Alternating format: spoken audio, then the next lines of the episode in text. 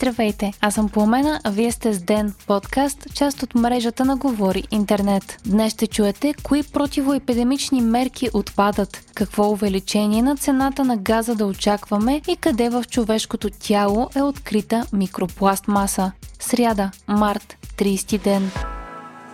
Противоепидемичните мерки отпадат от 1 април. Това стана ясно от изявление на здравния министр Асена Сербезова. Сред ограниченията, които отпадат са задължителното носене на маска за лице на закрити обществени места, спазване на физическа дистанция, ограниченията в броя на лицата, които могат да посещават едновременно обекти на закрито, ограничения при осъществяване на присъствено обучение в висшите училища, т.е.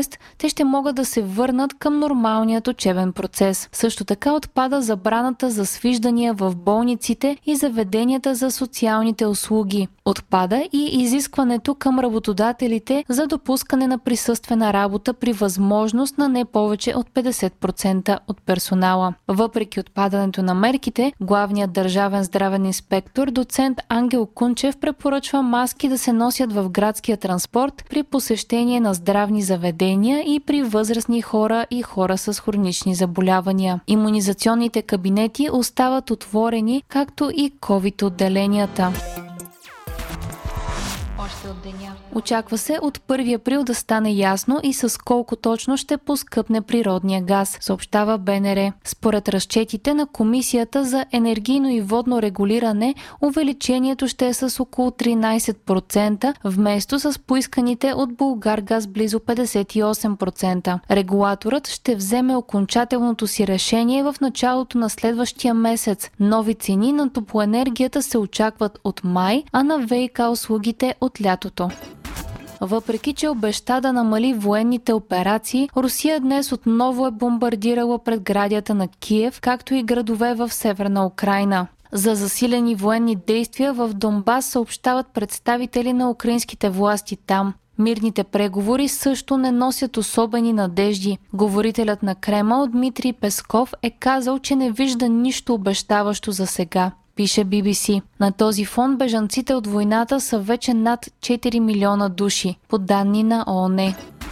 Микропластмаса е била откривана на най-изненадващи места по цялото земно кълбо. От Еверест до Марианската падина в живи организми и в храна. Сега учени от Амстердамският университет са я открили и в човешката кръв. В нова научна статия, публикувана в Environment International, изследователите са съобщили за присъствие на микропластмаса в кръвта на 77% от участниците в изследването. Това са били 17 от 22 човека. И въпреки, че участниците не са много, откритието е сензационно, защото за първи път се потвърждава, че микропластмасата е вече и в кръвта. Участниците в проучването са избрани на случайен принцип, като всички са здрави възрастни хора. Изследователите са заявили, че сега предстоят нови проучвания по темата, при които броят на участниците ще бъде увеличен, както и видовете пластмаса, които се изследват.